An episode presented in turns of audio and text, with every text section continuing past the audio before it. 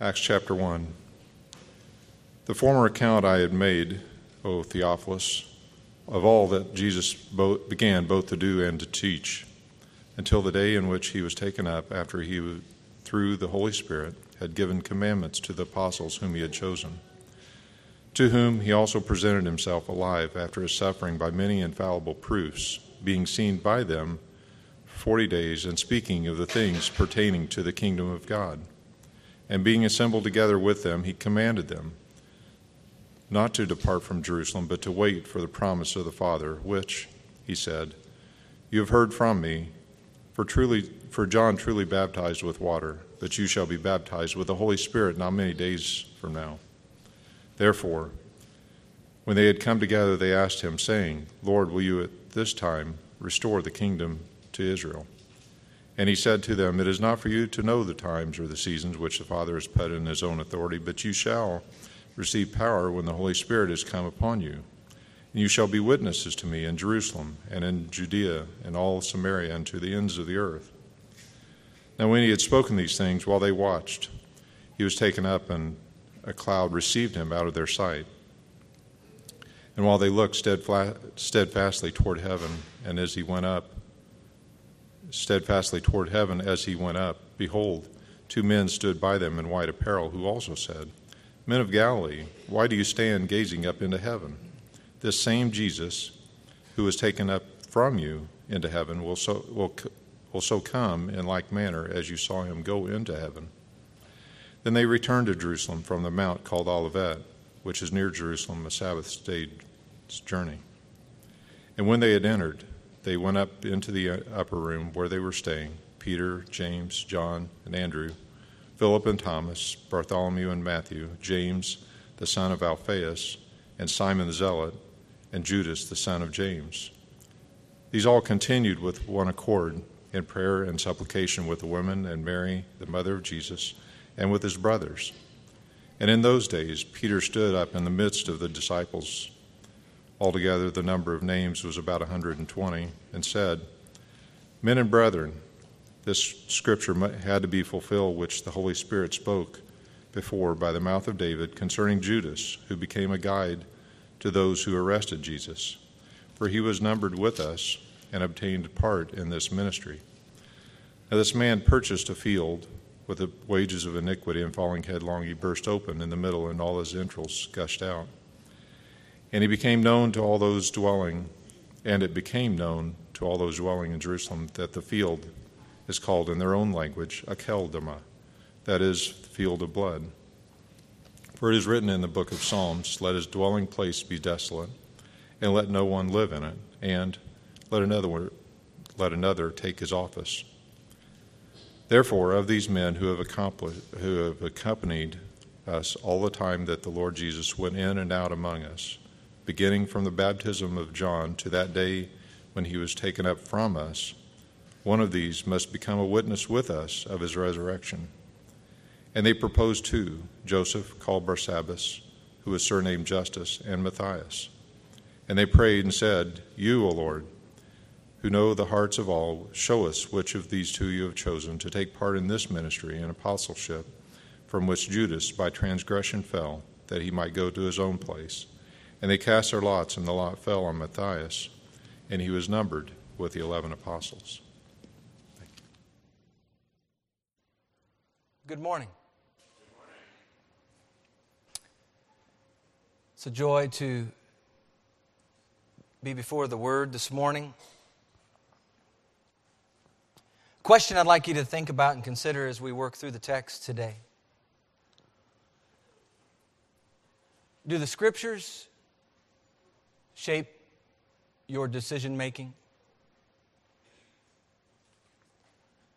Do the scriptures shape your decision making?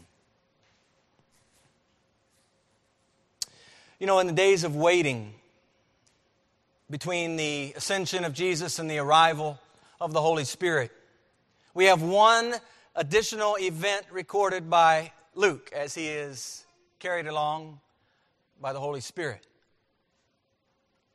The event is revealed here in chapter 1, verses 15 through 26. The man inserted header in your Bible might read something like Matthias chosen or 12th apostle decided on, or I, I, don't know what your wording is in, in the scripture. Sometimes they have those headings, right, that man puts in there. Trying to summarize what these next few sentences, verses, are about. And you might be tempted to skim this section of text as filler. Uh, church, there are no filler texts in the scripture.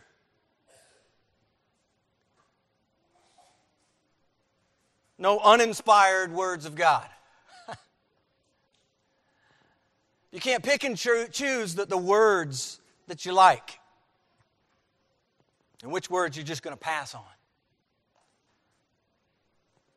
See, the word did not come to you that you might treat it as your favorite buffet bar, where you go down the line, select those items that you'd like to have, and those other items, well, they can wait. We'll push them to the side. No, because the word itself says in 2 Timothy chapter 3, 16 and 17 that all scripture, remember, all scripture is profitable for doctrine, reproof, correction, instruction in righteousness. Why? That the man of God may be complete, thoroughly equipped for every good work. So, the question this morning how is Acts 1 15 to 26 profitable? Seeing that it's a part of Scripture and trusting that God's Word is true, how then is this passage profitable for your soul? What's to learn right here in the text? What does the Lord intend to teach you from this passage? You might have arrived here today thinking, I already know about this text. They're going to replace Judas with Matthias. Let's just get on to Acts 2. If you've had any of those thoughts, I'd like to encourage you a bit. Acts chapter 1, 15 through 26, has a purpose in the book of Acts. And I believe in the whole of Scripture, but definitely right here in the book of Acts, in this specific context. Because you see, if it was a meaningless text, the Holy Spirit would not have moved Luke to pen the words. If it had nothing of eternal significance, if it had no spiritual value, if it contributed nothing to your life as a believer, perhaps these words would not be present where they are. But we need to understand they do sit in a context, like all words of Scripture. And they present us with additional insight on what the new community was doing together in the midst of what we talked about last week, in the midst of their waiting.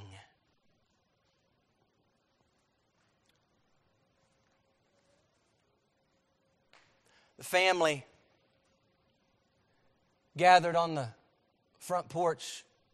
It's hard to believe that was just yesterday morning. There have been a lot of things that have happened this week. But we gathered the family Saturday morning on the front porch and I, and I prayed. And I, and I prayed for the time yet to come here in these next few weeks. A time where we're waiting to move into another home. And my prayer was that our waiting might be filled with a spirit of contentment.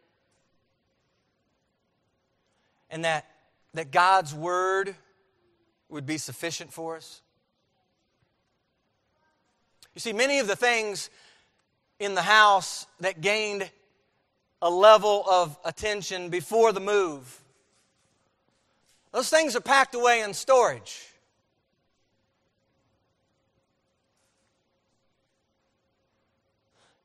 My prayer is that the Word of God would gain greater, not lesser, attention in the interim. My prayer is that the waiting is not simply wasting time away until we can move into a new home. the waiting. See, I, I, I desire that the waiting be marked with the Word of God. And you know, you too might be here today. You're sitting in a chair, however comfortable or uncomfortable it may be. And you too may be going through a period of waiting. Bring the Word of God to bear on your waiting period. Church, when you're in the midst of waiting, does God's Word get put into storage? Along with all your stuff? When you go on vacation, does the Word of God go with you? And I'm not just talking about carrying it with you. Let me ask it a different way. When, when you're away, is the Word of God opened, read, studied, loved, treasured? Is it a delightful read for you and your family? You see, this Word is intended to be a lamp to your feet and a light to your path. It illuminates direction for the moment and makes known the way of the righteous. And as Acts 1 comes to a close, before getting into Acts 2, I believe this. I believe that in the text today, the Word of God is being held up high for all to see. I believe that's what's happening here. I mean, think about it. What else did these guys, did this community of believers, what else did they have available at this point? Jesus has ascended, the Holy Spirit hasn't come yet.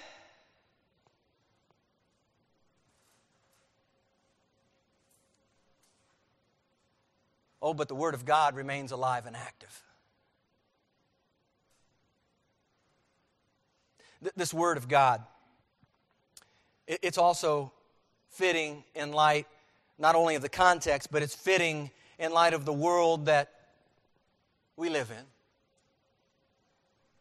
A world that largely despises the Word of God, maligns the Word of God, treats it as good literature and nothing else, perhaps. The Word of God is being held up today in the text held up not, not simply to, to look at, not simply to take note of, but held up as of prime importance, held up as a necessity to the life of a believer in Jesus, held up as the well from which we are to drink regularly, held up as a tool to shape us in increasing measure to the image of our Lord, Jesus Christ. The Word, the Logos, John chapter 1, the Word has now ascended. But the Word of God, the law, the prophets, the Psalms, they're being pointed to. We need to remember as well that He had, when Jesus departed, in fact, it's helpful just to even look at the end of Luke's gospel where you see this. Luke chapter 24 and 44. Then he said to them, These are the words which I spoke to you while I was still with you, that all things must be fulfilled, which were written where? In the law of Moses, in the prophets, in the Psalms concerning me. It's important that we understand that. He had opened their very understanding of the Scriptures. I imagine the time that they had reading the Scriptures after receiving such an understanding. The Word of God is held high in this text in Acts 1. It's paraded around as the reason for doing what they were doing. Sounds simple, doesn't it? Sounds like something the Christian community ought to be about, huh? Acting in light of what this says. That's what's happening right here. And yet, you know, we, we see that and, and perhaps intellectually recognize that. But I do believe it's important to ask the question, series of questions. Does your life, actions, words, thoughts, motivations, do these things all align with what the Word says to be true about the one who follows Jesus? Is the Word of God given priority in your life?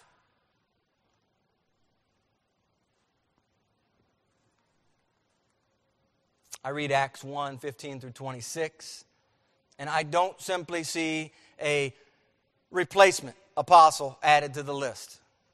I see an emphasis put forth that this scripture had to be fulfilled. That's the word. In the midst of their continual worship, right? We saw that at the end of uh, Luke 24.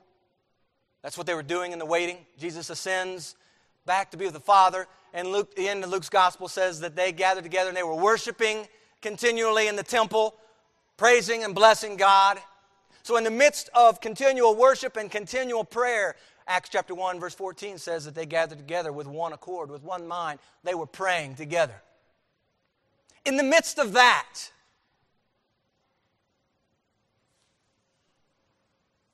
what we see here in this text today is the Word of God. It's being held up as the precursor to their action. It's being held up as the source, the very source for their action. It's being held up as the catalyst for their action. And it's being held up and seen as the wisdom for action. And we're going to talk about each one of those in the text. First of all, we look at verses 15 through 19. By the way, just to kind of separate this a bit, we're going to see as Peter stands to speak. It begins in verse 16. He'll speak through verse 17, and then there's going to be this little pause that Luke inserts here, this little gap, a parenthetical, two verses. And then he's going to come back in 20, 21, 22, and finish up Peter's speaking. And there's going to be some actions that come out of those words. But if we look at 15 through 19, and in those days, Peter stood up in the midst of the disciples. Altogether, the number of names was about 120. Peter stands up in the midst of the disciples. Now, this isn't a surprise, is it? That Peter's the one standing up? Is that a surprise?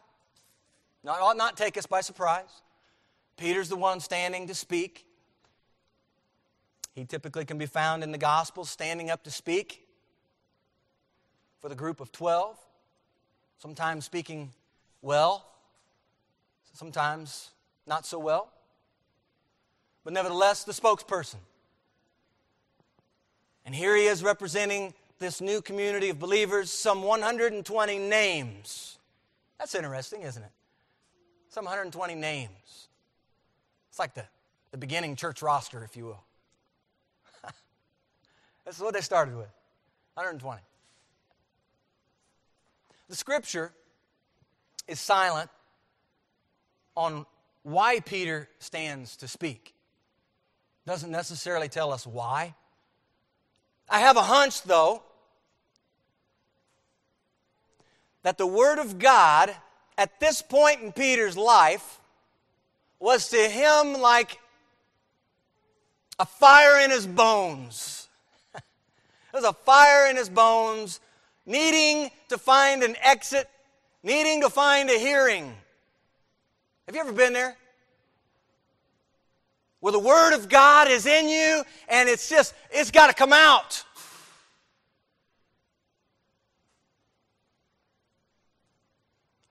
Point in time where that Word of God stirs you to such a degree that you stand to speak You know, I believe in the period of waiting. Peter speaks, not out of selfish ambition, not simply to be heard. You know, someone said that when people stand on a Sunday, and there's lots of people right now as we speak standing in various church buildings.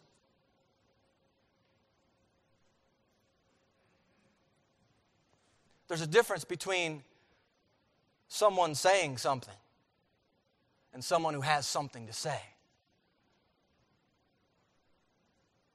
Peter stands to speak, not just to be heard, not just because, hey, I, it's time, I need to talk.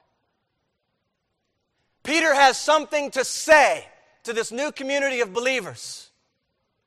And praise the Lord, he speaks this word.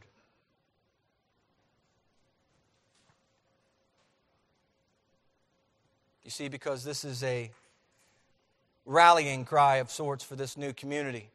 This is a proclamation, if you will, pointing this band of believers to the law and the testimony, pointing them.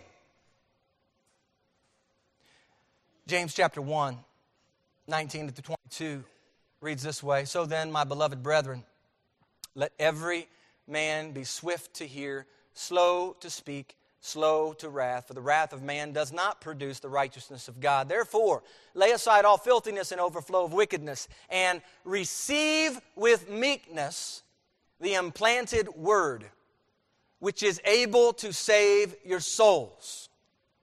But be doers of the word, and not hearers only, deceiving yourselves. Elsewhere, Paul writes in Romans 10 17, so then faith comes by Hearing. And hearing by what? The Word of God. And that Word of God in you is not to just be stored up and collected simply for memorization purposes, but it's intended to impact your behavior. Your living and your walking as a follower of Jesus. It's intended to be altered as the Word of God is brought to bear now, right now, and how to live this life that you've been given. So Peter stands to speak amidst the group of disciples awaiting the promise of the Father, right? Acts chapter 1, verse 5. They're waiting. What is the word Peter speaks? Why is he speaking? What's the word for the new community at this time? We look at verses 16 and 17. Men and brethren, this scripture had to be fulfilled, which the Holy Spirit spoke before by the mouth of David concerning Judas, who became a guide to those who arrested Jesus. For he was numbered with us and obtained a part in this ministry. So, the, the precursor to action in this text is an awareness of Scripture. An awareness of Scripture. Sounds real simple. But you know what, church? Sometimes we don't do this very well. Just a simple awareness of Scripture. That's the precursor to the action that they're going to be taking. Peter stands to speak, recognizing this is what the Word of God says. Praise the Lord for these moments. You know, I, I, take great delight, perhaps you as a parent do the same. I take great delight in the Lord when the children come up with a word from Scripture that relates to the life that they're living. You see, in those walking along the, the way, right? The rising up and laying down, those moments of the day when the Word intersects with their lives Monday through Saturday, not just inside walls of a building on Sunday when they're enabled to see the value of knowing God's Word and how it's shaping their lives, transforming them to walk as Christ Himself walked. Notice what Peter does as he stands to speak. Not only does he have an awareness of what the Scripture says, but he says some other things that I believe are instructional for you to hear. First, he connects Scripture to the Holy Spirit. Look at that men and brethren, this scripture had to be fulfilled, which the Holy Spirit spoke before by the mouth of David. You see, the Holy Spirit had not yet come on the scene. See, Acts 2 hasn't, hasn't shown up yet. But Peter understands that the Holy Spirit is the spokesperson of Scripture. And you know, I got to thinking, isn't it, wow, this, this is great to see this because when you fast forward to Peter's second epistle, let's look at this. This is really important. I think significant way to connect some scripture with scripture. Second Peter chapter 1, starting in verse 20, listen to what Peter says. Knowing this first, that no prophecy of Scripture is of any private interpretation. For prophecy never came by the will of man, but here it is holy men of God spoke as they were moved by the Holy Spirit. Peter wrote that as he's moved by the Holy Spirit. And it's interesting right here in the book of Acts that he's connecting Scripture and the Holy Spirit. But he also connects what was written before to what's just taken place. He says, which the Holy Spirit spoke before by the mouth of David concerning Judas. Perhaps you're wondering how David could speak of Judas. That's a good question. If you thought that, that's a very good question. Well, I believe 2 Peter 1 21 is is your answer. Holy men of God spoke as they were moved by the Holy Spirit. I mean, think about it. How is it that, that there are so many Psalms that speak of Jesus' death on the cross, right?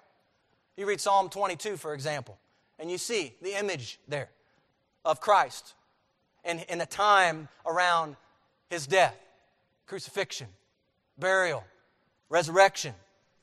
You see, the Holy Spirit, church, brought those words about. And Peter is connecting what was written before with what has just taken place. Speaking of the events surrounding Judas. He also, right here in this text, allows the scripture, this is so important, he allows the scriptures to shape the subject matter. Okay? So, bringing up this subject of Judas, among the other 11 apostles, no doubt there are others there, there's 120, right? But bringing this subject matter up among the 11. Church, let's not be fooled here. This, this would have been difficult.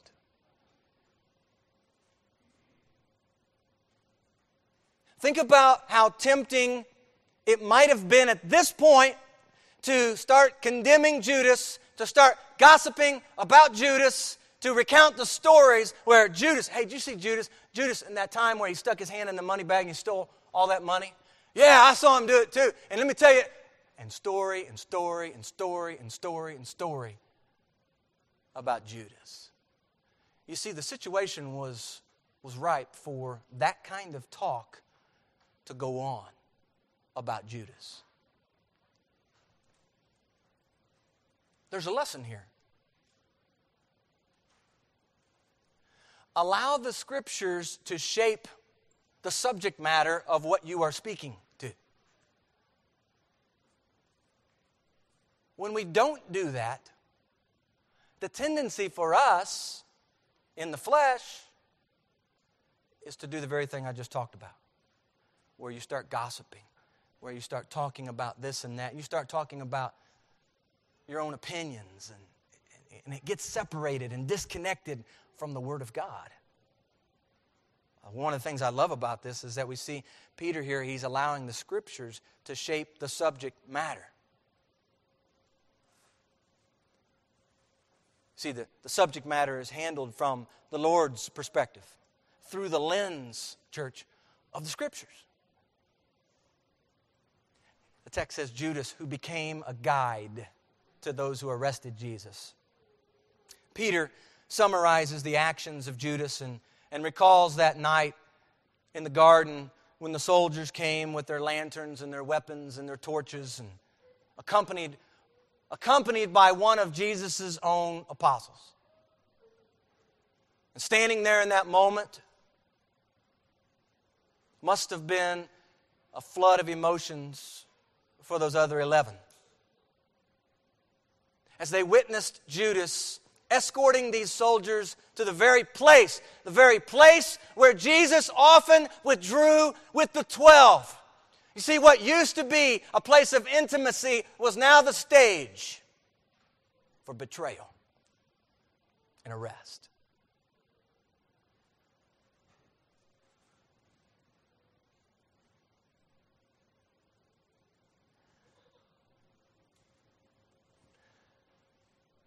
Peter, here in this text in Acts, also understands that despite what Judas did, he nevertheless was chosen by the Lord, just like Peter himself was. He was chosen as one of the twelve. Right? He, he, he puts that forward. He was numbered with us, he obtained a part in this ministry. In fact, you can look at the scriptures and you can see examples. Mark 3 13 through 19. In that text, it says, He went up on the mountain and called to him those he himself wanted. Jesus did that. And they came to him. And then it gives the list of names. And at the end, we see, and Judas Iscariot, who also betrayed him. Matthew 10, 1 through 4. When he had called his 12 disciples to him, and then lists the names of all those disciples, at the end, we see, and Judas Iscariot, who also betrayed him. And we see Luke chapter 6. Now it came to pass in those days that he went out to the mountain to pray and continued all night in prayer to God. And when it was day, he called his disciples to himself. And from them he chose 12, whom he also named apostles in the list of names. And at the end of the list, and Judas Iscariot, who also became a traitor who also became a traitor. That's interesting that it says he became a traitor. Because later on here in Acts 1, it's going to say Judas, by transgression, fell. He became a traitor. John's Gospel, chapter 6, 64 and 65, 70 and 71.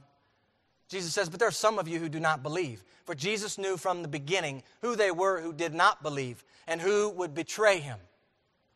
Jesus answered them, Did I not choose you, the twelve? And one of you is a devil. He spoke of Judas Iscariot, the son of Simon, for it was he who would betray him being one of the 12. It's almost, they want to make sure, the gospel writers want to make sure that you know he's one of the 12. He was chosen just like the other 11.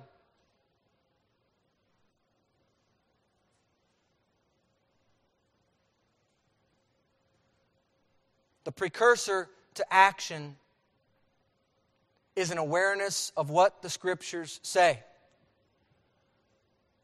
Luke inserts a parenthetical phrase in verses 18 and 19, right in the midst of Peter's speaking. He continues his speaking then in verses 20 through 22. But, but in 18 and 19, there's a brief summary of what happened to Judas. Now, this man purchased a field with the wages of iniquity.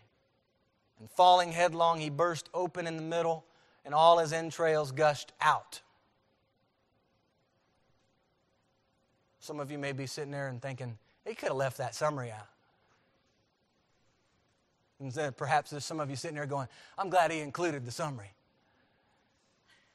Some details.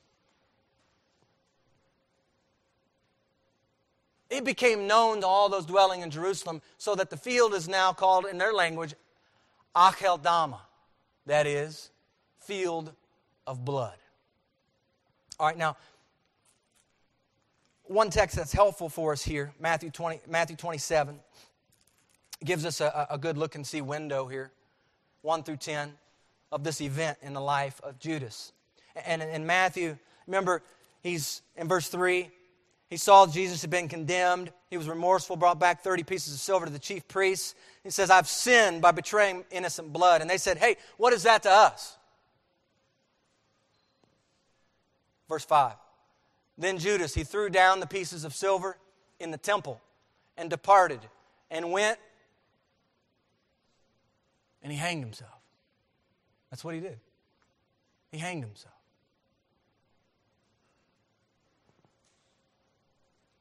Notice the response from the chief priests upon seeing the coins thrown in the temple. Verse 6. The chief priests took the silver pieces and said, It's not lawful to put these coins into the treasury because they're the price of blood. Isn't it interesting that they recognize that very thing?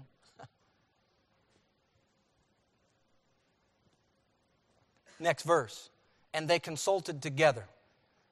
They tended to do that very well.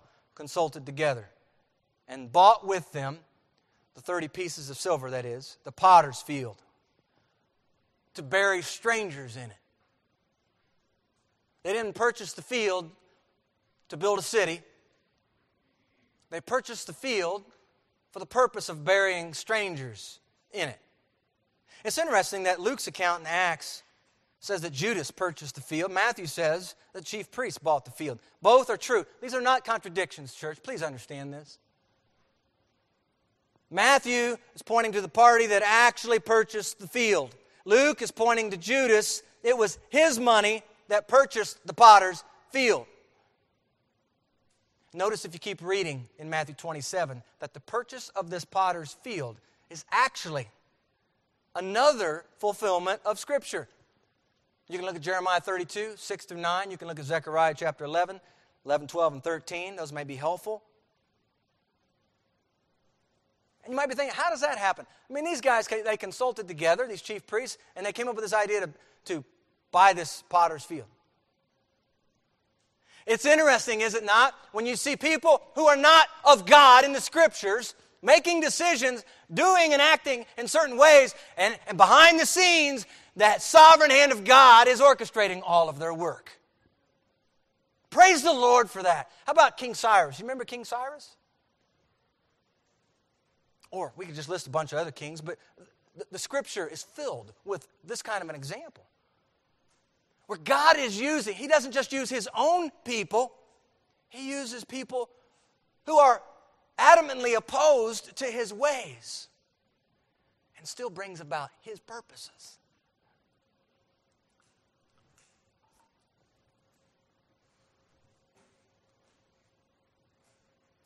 Again, you might ask, how does that happen?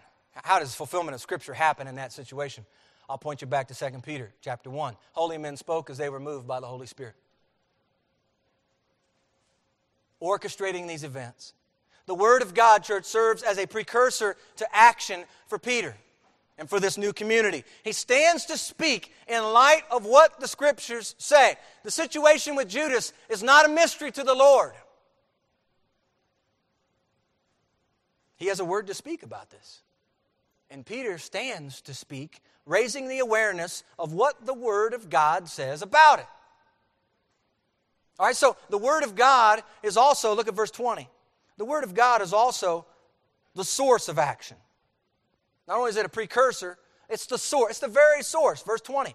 Look at those first four words. For it is written. Verse 20 is connected to what Peter's just been talking about. For it is written. See those parenthetical summary, 18 and 19, surrounding the events of Judas. It closes right there at the end of 19. And then Luke returns to Peter's words. And he begins with a resounding, For it is written. You know what? My alarm woke me up this morning at 520. 520.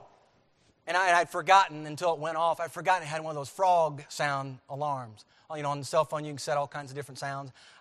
A while back, I'd set the frog. And so I woke up to ribbit, ribbit, ribbit this morning at 520. And, you know, I was thinking about the alarm and, and how it is intended to wake you up. It's a, it's a wake up call to get out of bed.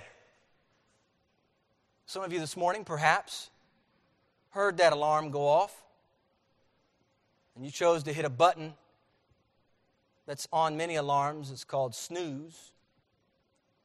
And maybe you were still there in bed and, and had it go off again and again. Some people like to move it away from their bed so they have to get out of bed in order to turn it off. this wake up alarm. The alarm goes off. It's, it's a siren to get up. And you know, oftentimes you're the one who sets that alarm, unless you may be a young person and your parents set it for you. In Acts 1:20, there's an alarm church of a different kind. It's not the only place where you encounter these wonderful words. You see, because when you read, for it is written, there ought to be an alarm going off to listen attentively. Oftentimes, oftentimes, there is a statement of fact. And we've already heard this. This scripture had to be fulfilled concerning Judas right? followed up by evidence. And that evidence comes in the form of the scriptures. How many times, as we went through the journey in the book of Romans, did Paul state fact and followed up his fact by what? For it is written. Scripture.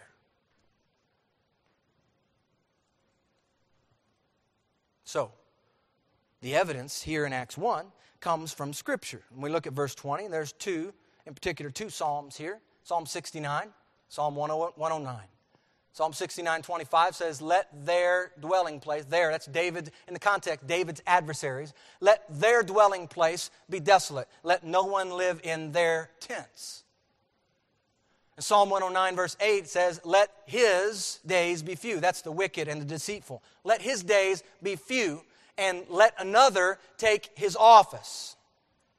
Now remember, these two Psalms Peter has already said, spoken by the mouth of David as he was moved by the Holy Spirit, are pointing toward Judas.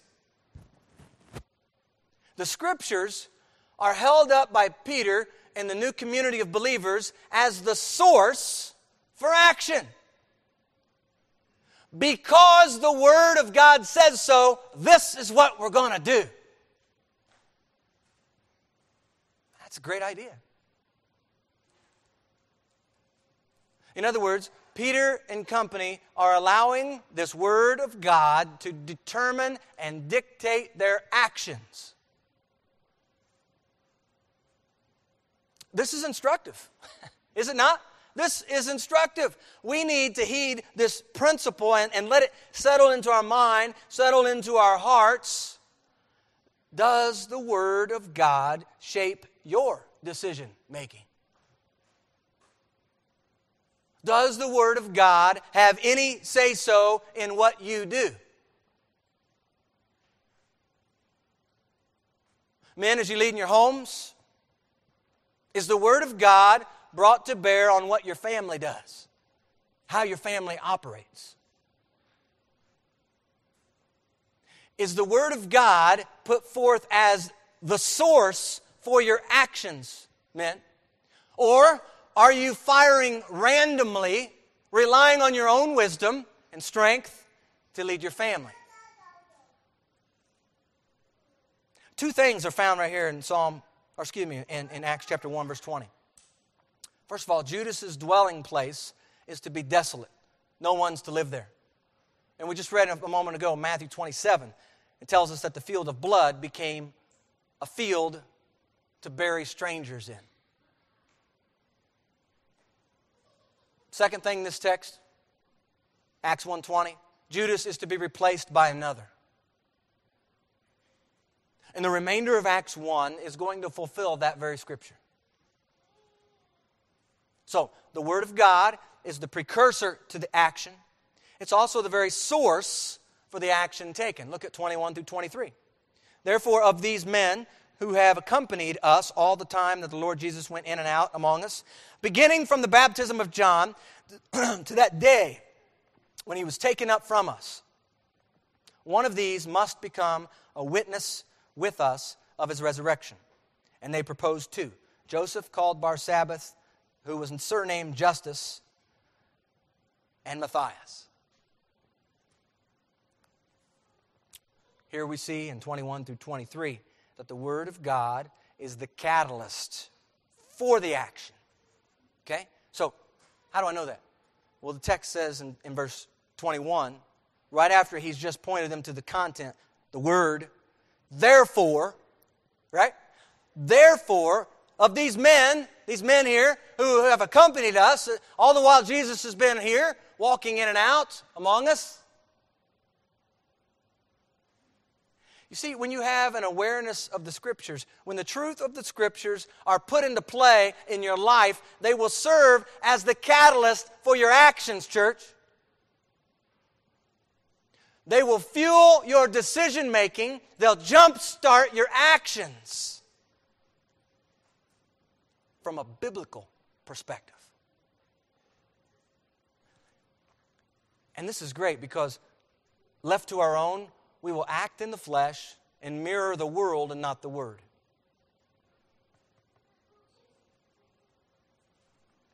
I was thinking of an appropriate example of this just a few weeks back. I had to give a, an early exit to a coach.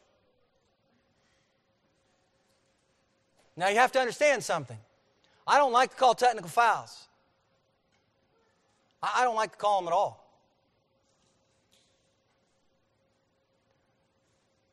But you know, he was, as, as the Bible would say, he was acting the part of a fool. And, and my actions while on the court. Church, I, I'm, a, I'm aware every time I walk on the court, I need to be and, I desire to be aware of the scriptures when I walk onto the court to officiate a game. And I praise the Lord for helping me through what was a very difficult situation giving a coach two technical fouls. He had to be ejected after the game. He comes back across the court, and I'm sitting, I'm, you know, I'm praying. I'm thinking, Lord, I'm hoping this guy, after having some time to cool down, I'm hoping he's going to come over and he's just going to offer an apology and realize how foolish he really was. The first thing came out of his mouth was, No one came here tonight to see you call two technical fouls. I said, Okay. But you know, I didn't enter in to what he wanted was an argument. What he wanted was argue and debate his case. But you see, as I thought about the situation, and this is important, I want you to think about your context, your situation, on how the Word of God can be brought to bear in your context. How does that happen? Because you see, as I was thinking about the scenario, the catalyst for my actions was this, church. In particular, let me give you two Proverbs. Proverbs 26, verse 4. Do not answer a fool according to his folly, lest you be like him. And Proverbs 18, verse 2. A fool has no delight in understanding, but in expressing his own heart or expressing his own opinion. You see, I could have explained to him why I gave him the second technical. All it would have done would have been fuel to the fire. I'm not entering into that. But you see, the catalyst for my action was the Word. Is the catalyst for your actions as you interact with people, whether it's in the home or whether it's in the workplace, whether you're out and about with family, wherever it may be, is the catalyst for your actions the Word of God.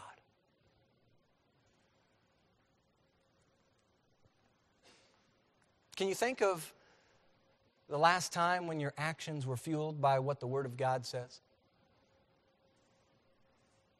You know, you sit here today and, and perhaps your, your marriage is on damage control or currently in maintenance mode, and you're just wallowing around and he said, she said. Perhaps you're pointing fingers at what the other one is doing or not doing.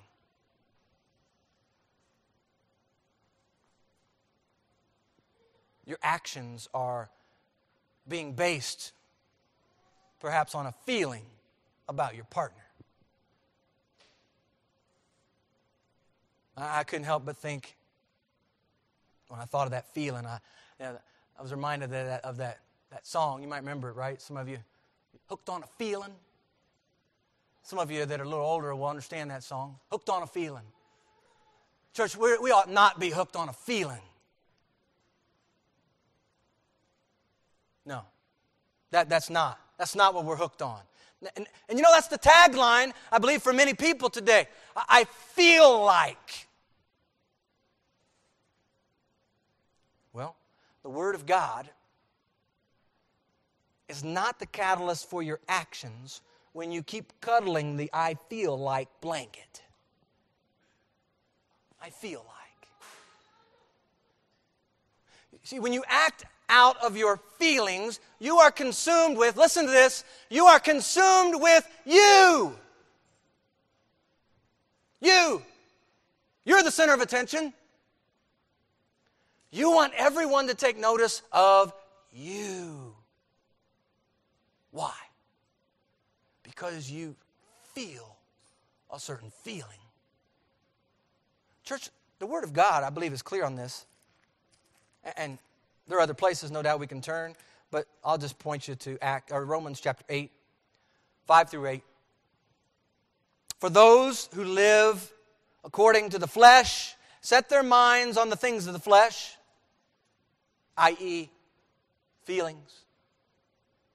But those who live according to the Spirit, the things of the Spirit. For to be carnally minded is death, but to be spiritually minded is life and peace. Because the carnal mind is enmity against God. Did you hear that? It's enmity against God. For it is not subject to the law of God, nor indeed can be. So then, those who are in the flesh cannot please God. You know, I got thinking about this, and, and I'm, I'm so glad that, that Jesus, that Jesus didn't operate according to a feeling about the state of man. Aren't you? These creatures, they're pathetic, miserable, sinful. None of them deserve to be around.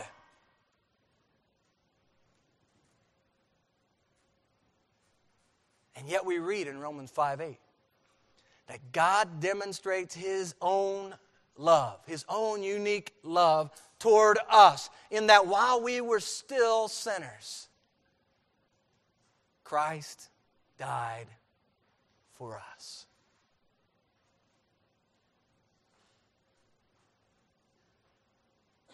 You see, the catalyst for Christ's actions was the very word of his Father, was it not? He modeled this course of action for those who would follow after him. And here in Acts chapter 1, 21 to 23, after putting forth the source of truth, the scriptures, Peter connects the truth with the course of action needed. And what follows is a set of apostolic qualifications. Here's what it looks like, Peter says. First of all, the one who replaces Judas needs to be a man who accompanied us during the time Jesus went in and out among us. Okay? So he needed to be around during the time Jesus was here. If you weren't here, no, sorry. Okay? You need to be around during the time Jesus was walking in and out among us. And then he gives us some helpful markers. Starting from the baptism of John. Whoa, that goes way back. That's not just, you know, being at the cross. You had to be at the cross. No. Baptism of John. Mark's gospel begins there. In fact, it even says the beginning of the gospel. Leads me to believe that John has something to do, however small part it may be, he has something to do with what we know as the gospel. So to talk about John and his ministry would also be, at least in part, talking about the gospel. So that's the starting point from the baptism of John all the way to the point of the ascension. Now, we just came off of that, right? Last week. He just ascended back to the Father. And so he ends verse 22 with the responsibility involved in this apostolic office. One of these must become a witness with us of his resurrection.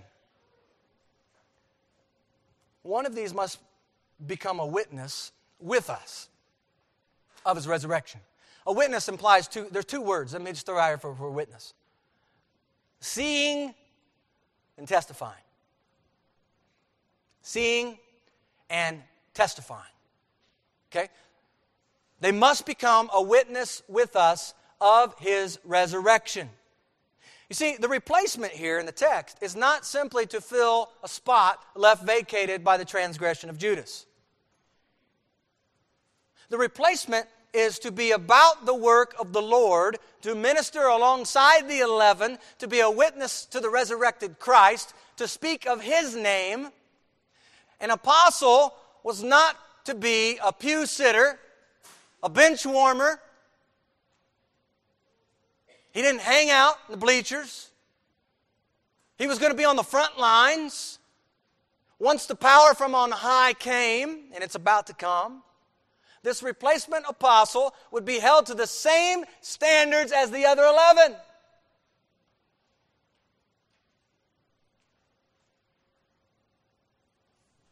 With that criteria in place, the group puts forward two names Joseph and Matthias. They were two guys that met the criteria. But instead of taking them both, they go, look what they do They go to the Lord in prayer. Church, that too is instructional. They're seeking the Lord here. The Word of God is the catalyst for action. Look at the final three verses. It says, And they prayed, You, O Lord, who know the hearts of all. There's an important verse for us to understand. He knows the hearts of all. Show which of these two you have chosen to take part in this ministry and apostleship from which Judas by transgression fell, that he might go to his own place. And they cast their lots, and the lot fell on Matthias, and he was numbered with the eleven apostles. And here we see that the Word of God is the wisdom. It's the wisdom for action. You know, I was reminded of this wisdom in James in chapter 1. Remember in James chapter 1 it says, If any of you lacks wisdom, what are you supposed to do? Ask God. Ask God who gives generously to all without finding fault.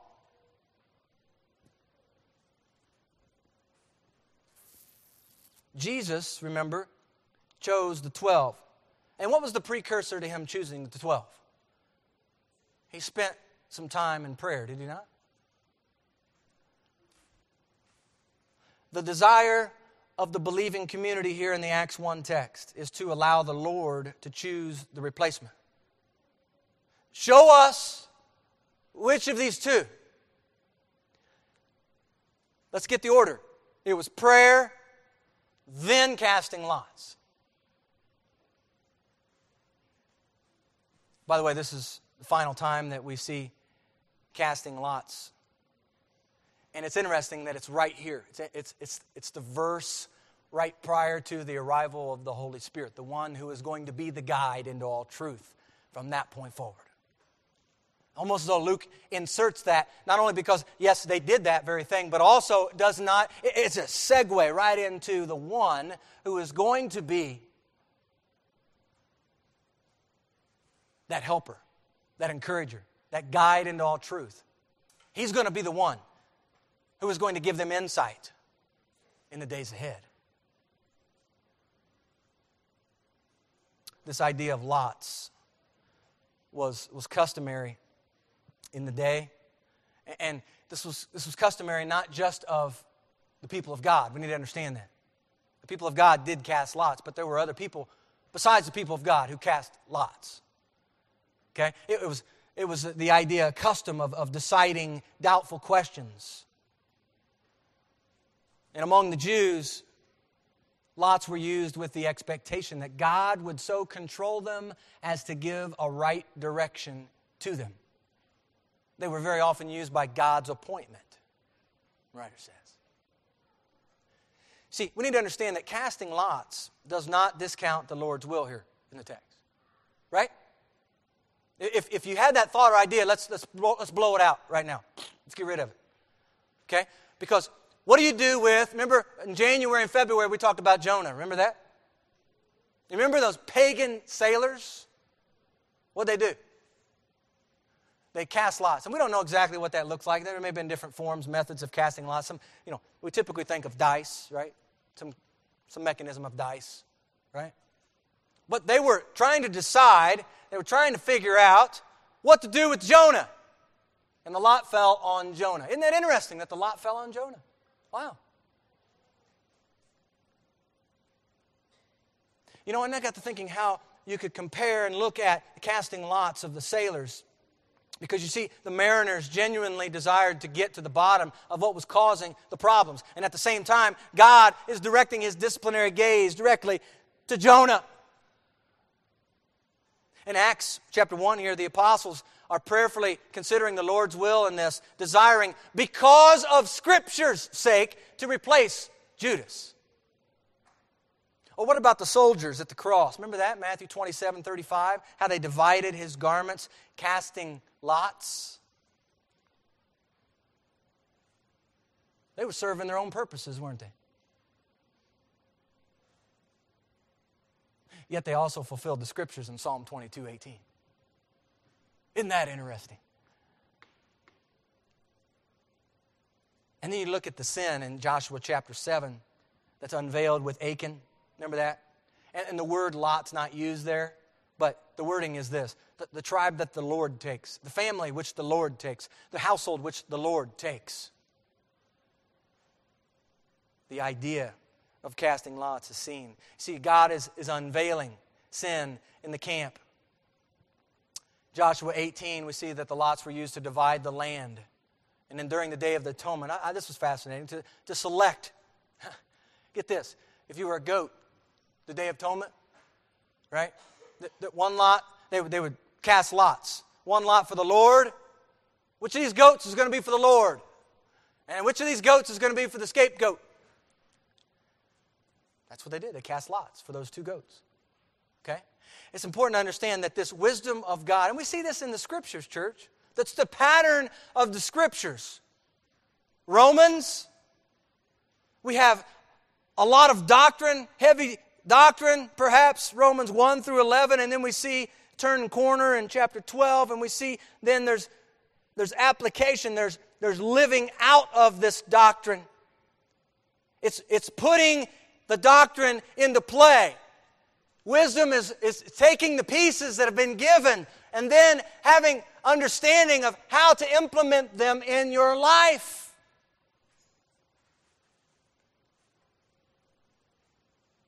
And this new community is able to see, having been around Jesus, see how to do this. And they offer up prayer. These two men come forward. They offer up prayer. Lord, show us. Lord, we realize you chose 12. We want you, even though you're not here physically, we want you to choose the replacement as well. Seeking the wisdom of God on that. Understanding that God's wisdom is greater, is it not, than man's? So, the Word of God. It's a precursor to action in the text, it's the very source of action. It's the catalyst for action, and it's the wisdom for action. You see, the, the apostolic group, in conjunction with the new community of believers, acted on the replacement of Judas. They acted on it. What about you this morning? See, there's a takeaway here. There's a question needs to be what, what, what about you? Are, are you going to allow the scriptures to shape your decision making? I think that's a big question this morning in the text. Are you going to uphold the scriptures and use the scriptures as your source, the very source for action? This is why we're doing this. Include the family, children, this is why we're doing this. Right here. And I hope and pray in the days ahead that as an elder, the three of us will be able to say the very thing, same thing to the church. Church, this is why. Because it says this. I'm not into, and I'm going to speak on behalf of Kevin and Ralph for just a moment, we're not into just floating something out there because it sounds like a great idea. My hope is that the things that the church is about and the things the church is going to be doing in the days ahead is rooted and anchored in what the Word of God says.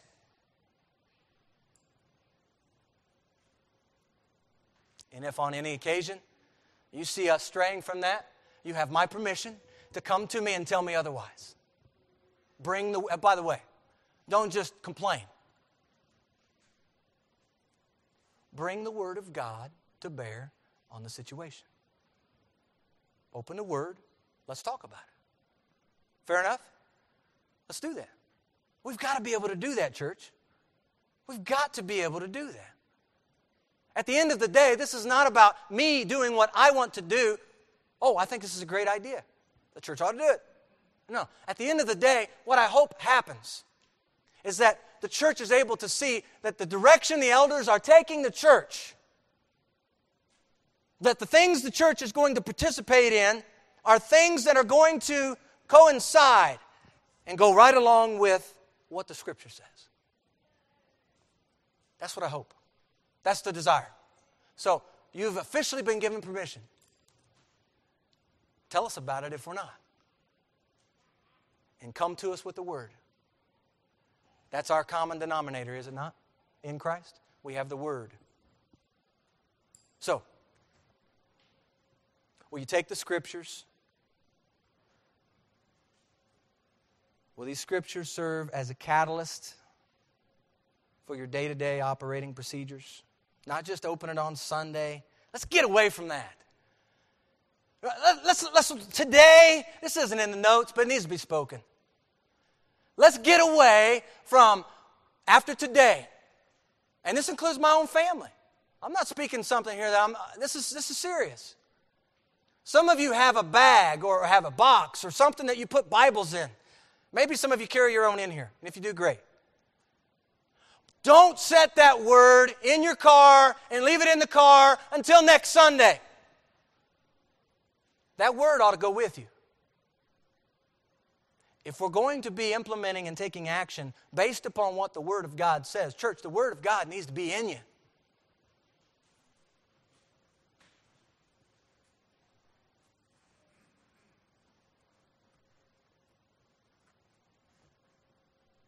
Will, will you take the scriptures as the pattern for wisdom, this doctrine, application, belief, behavior in your life, and see it not just as information to accumulate, but understand that it's intended to be lived out based on what we know to be true of the Word. Are we then going to walk in that way?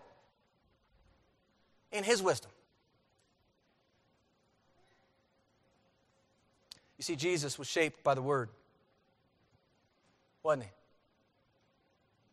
The expectations of following Jesus involve the scriptures, church. Bear much fruit, keep his commandments, show yourself to be my disciples. Summarized in these two commandments love God, love one another. Is the Word of God going to shape your decision making? That's the question. Let's pray.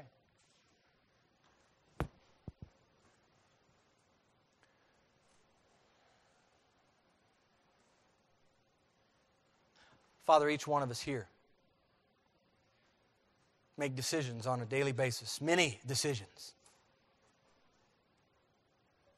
Father, in understanding that we make many decisions, well, Father, I pray that we would see and our eyes would be open to see how important then it is that we have the Word of God in us, that we have your mind on situations that we come across each day, that we know what your thoughts are from the Word of God about matters that we can see and read your principles, your precepts, your patterns, see how you respond, see how you react. Father, be able to see those things, be able to then actually walk as Christ Himself walked, as we are empowered even yet today by the Holy Spirit to do so. Shape us, Lord. Mold us. Fashion us in such a way that we, with increasing measure, look more and more like Jesus. May we not disconnect, unplug, turn aside, turn astray from the very word of truth that you've given to us. Thank you. This morning, we just say thank you for giving to us not only your Son Jesus, who is the way, the truth, and the life, but we thank you for this word that you've presented and preserved for us as well. Well, Father, we're grateful for that. And I pray that in the days ahead, even yet today and this week ahead of us, Lord, that your word perhaps would be refreshed and renewed in our own lives as individuals, in our lives as families, in our life even together as church. Thank you. We thank you for Jesus. Thank you for the great salvation you've given to us through Christ. It's in his name we pray. Amen.